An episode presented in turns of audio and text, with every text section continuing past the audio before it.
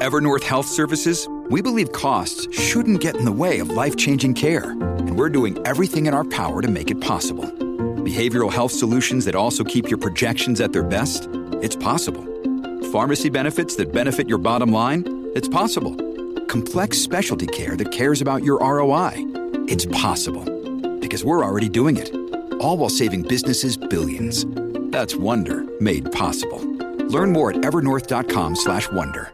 Podclass, i podcast di classe editori. Mercati più interessati alla Fed che al conflitto in Medio Oriente, gas sotto pressione e il VMASH rallenta la crescita, le Birkenstock sbarcano oggi a Wall Street e infine Nadef al voto, governo più ottimista del Fondo Monetario Internazionale. Io sono Elisa Piazza e questo è il caffè ristretto di oggi, mercoledì 11 ottobre con 5 cose da sapere prima dell'apertura dei mercati. Linea mercati. In anteprima, con la redazione di Class CNBC, le notizie che muovono le borse internazionali. 1. Partiamo proprio dai mercati che sembrano più interessati alle prossime mosse della Fed che al conflitto in corso in Medio Oriente. In particolare i mercati al momento scommettono che la Fed possa aver già finito con il ciclo di rialzo dei tassi, si scommette con il 90% delle probabilità che a novembre resti ferma, così come anche a dicembre le probabilità di una pausa restano elevate. Questo dopo una serie di commenti dei Tony Colomba, possiamo dire di diversi speaker della Fed.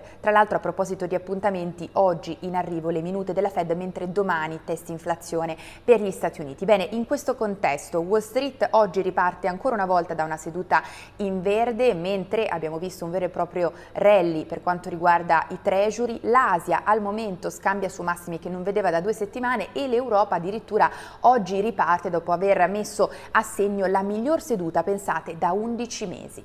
E poi due, veniamo al gas, perché l'Europa si riscopre ancora una volta vulnerabile, in particolare nuova impennata del prezzo del gas al TTF di Amsterdam, un mercato che eh, si conferma in equilibrio precario. Infatti alla chiusura del giacimento israeliano si aggiunge un ulteriore fattore di incertezza, il presunto sospetto sabotaggio ad un gasdotto in Finlandia. Bene, in questo contesto oggi il gas ad Amsterdam riparte vicino ai 50 euro per megawattora dopo aver eh, registrato un rialzo di oltre 10 punti percentuali. Nell'ultimo mese il rialzo di quasi 40 punti percentuali per il gas al TTF di Amsterdam. E poi eh, tre, veniamo ai conti di LVMH presentati ieri sera a mercati chiusi. Il 2023 Stando alla trimestrale si conferma in qualche modo anno della normalizzazione dopo il fortissimo rimbalzo registrato dal settore del lusso post-Covid. In particolare nei primi nove mesi il VMH ha registrato vendite in crescita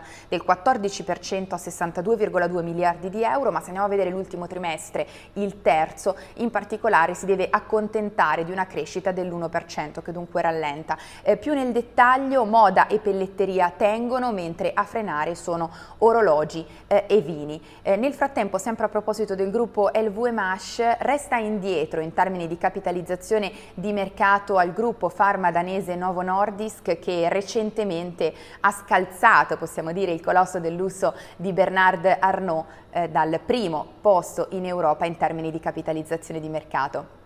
E poi quattro, veniamo alle Birkenstock che si preparano oggi a sbarcare a Wall Street. Il prezzo è stato fissato a 46 dollari per azione a metà eh, della forchetta di prezzo indicata, dunque Birkenstock si prepara ad essere valutata tra gli 8 e i 9 miliardi di dollari. E tra l'altro ricordiamo che Birkenstock, il gruppo eh, di, il marchio di calzature tedesco è eh, di un fondo di private equity, la maggioranza nelle mani di un fondo di private equity partecipato proprio da LVMH. E poi 5, concludiamo con i fatti di casa nostra perché oggi si vota in Parlamento, in Camera e Senato la NADEF, la nota di aggiornamento al documento di economia e finanza che poi andrà inviata a Bruxelles entro domenica domenica, dunque quello che è il quadro economico sul quale verrà costruita la legge di bilancio. Quadro economico però più ottimista rispetto a eh, quello del Fondo Monetario Internazionale perché le previsioni di crescita contenute nella NADEF vedono per quest'anno una crescita dello 0,8% e dell'1,2% l'anno prossimo, a confronto invece con le ultime stime aggiornate